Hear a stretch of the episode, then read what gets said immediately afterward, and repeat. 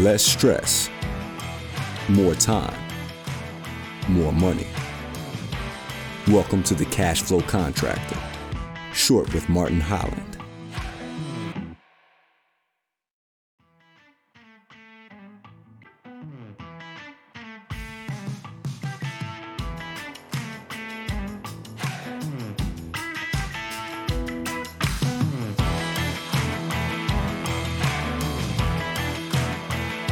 Thanks for listening to The Cash Flow Contractor. Check out our website in the show notes or visit thecashflowcontractor.com.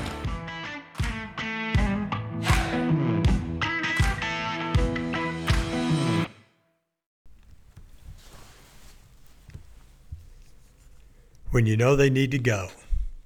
Hi, this is Martin, and welcome to this short episode of The Cash Flow Contractor, in which I'm going to talk about firing people.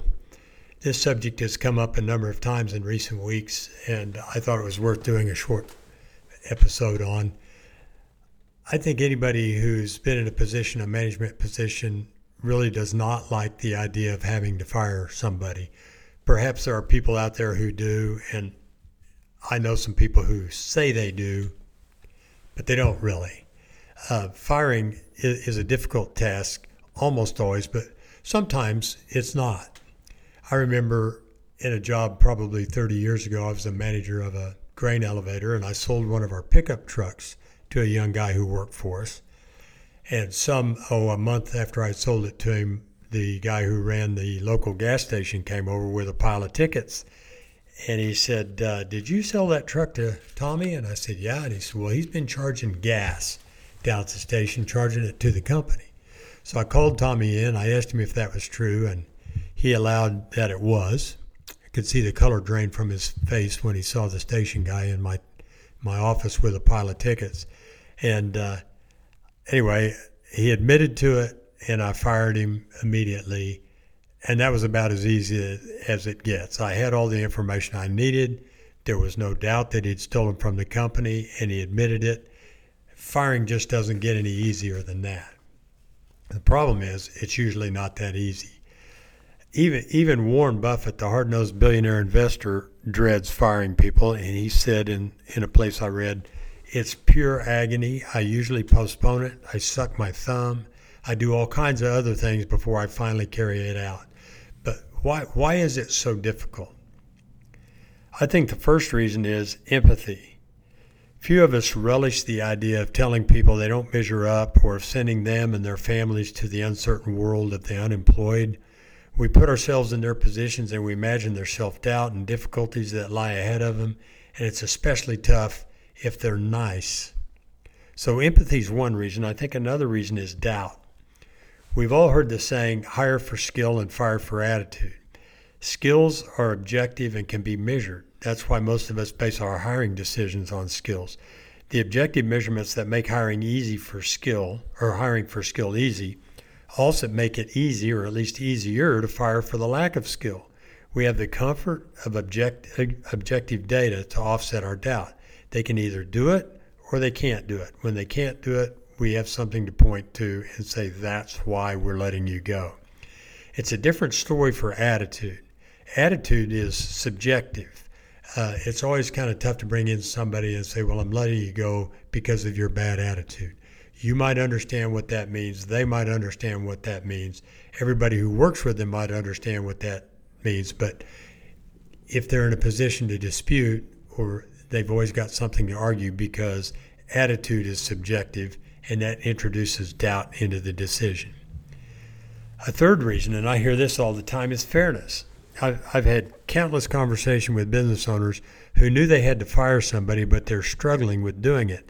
And most would bring up questions or question whether or not they'd been fair or done enough training or giving her enough time or giving her a chance. Those usually those questions are usually followed by comments such as, "He's really a good person, but he can't get his paperwork done," or "She does this really well, but that's not what I hired her for," or "He's good at this job, but his coworkers can't stand to be around him." But, but, but, and more delay. So those are our three reasons. Uh, some of you might be out there grinning and thinking, that's not me, but the large majority of the people that I work with, the managers and owners that I work with, do have problems with empathy, doubt, and fairness when it comes to firing something, somebody. So, what what can you do? Well, you can you can ask the right questions, at least of yourself. I could have blamed myself for not telling the guys at the gas station that I'd sold the truck to Tommy. I should have told them, but I didn't. However, it was Tommy's choice to steal gas that cost him his job. It was not my failure to remove temptation. No regrets. Instead of questioning whether or not you've been fair or provided enough training, try asking yourself Has this person ever approached me seeking help? Has he put forth an effort to learn? Do I see this person as a highly valued member of my team one year from today? If your answer is to no, then you know they have to go you you can see now why my firing Tommy was so easy. I didn't have any questions of empathy, doubt, or fairness. The decision was just clear and easy and so just that I almost enjoyed it. We may never eliminate all the feelings of empathy, doubt, and fairness, but we cannot let them keep us from terminating an employee once we know he or she has to go. Our futures depend on that. Building the right team is arguably the most important duty uh, our most important duty as leaders of our businesses. Teams, in large part, determine our futures, not only our futures, but the futures of the other people who work for you. They transform your job into a business. They're the difference between you having a job and you having a business. They provide leverage to do more and earn more than we ever could without them. They provide you the leverage to do that. Teams represent us they represent our values and they represent our businesses to our customers and the public. They set us free to work on our businesses while they work in the businesses. Team members who don't meet our standards put all of that in jeopardy. We simply cannot afford to settle for substandard team members just because we are uncomfortable firing them. We cannot afford to give them 90 more days because that sets us back 90 days in our search for the right hire and it sets them back 90 days in their search for the right job. Somebody said, I, I think I've heard it many times, but everybody has a place in the world. Sometimes they're not, their place is not with us. Firing people may never be easy, but the resolve to do it comes from setting standards for an ideal team member and then pursuing those standards relentlessly. Just imagine a team of people who take initiative and ownership Imagine a team of people who are engaged and pleasant to be around and who show up on time and meet deadlines and do a little extra and tell you about problems after they've already solved them and who are supportive of one another and care about their customers. Imagine a team that shares your values and fits your culture. If that's the standard, why settle for less? Below are the few types of standards that you can use, a few types of standards that you can use to make your decisions easier. You know that your employees have to go. You know an employee has to go when they constantly display blame, excuse, denial type behavior, when they never do anything extra, when they repeatedly say, It's not my job, when they gossip and spread dis- dissension, when they're not engaged, when they never take initiative if they're unpredictable and unreliable. You're not sure if they're going to show up today or not. You're not sure if they're going to complete that job or not. You're not sure whether they're going to make that customer mad or not. When they don't share our values, when they don't respect their, their teammates, when they chronically miss deadlines, when they don't work to improve themselves, when they respond defensively to constructive criticism, when they're defiant, when they overstep the boundaries or, or when they steal gas or anything else. You can use your judgment, values, and experience to add to that list, but write it down. Then trust yourself. Don't waffle. Firing an employee is no waffling. Empathy, doubt, fairness will always be issues, but you you can reduce their impact on your decisions by defining your standards in writings, as I just listed above. Standards that make the firing decisions easier because they make them less subjective. It's not just how you feel about it, you have something to point to and say, hey, they are defensive, they are defiant, they do overstep boundaries. You get more objective and less subjective. They also, your standards also improve your hiring decisions in the in the first place because you know clearly and in advance what subjective traits you're looking for. Understand that great teams are gathered, they're not made. We can teach skills, but we can't necessarily teach the attitudes and the values that make great team members. Be aware that people are watching us.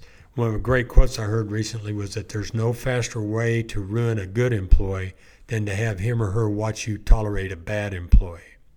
Your decision to, fire affects more than just you and the employee. Your team, your customers, your families, and the public are all watching, and what they see is our actions.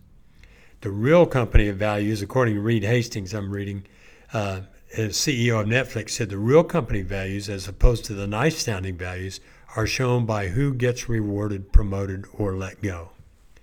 Fire fast. Once you know they have to go, do it and move on. That goes back to that 90 days. You're postponing by 90 days, you're finding the right person, and you're delaying by 90 days, they're finding the right job. Uh, understand that you need to, when you know they need to go, it's very likely they know too. Set them free to pursue the right course for them.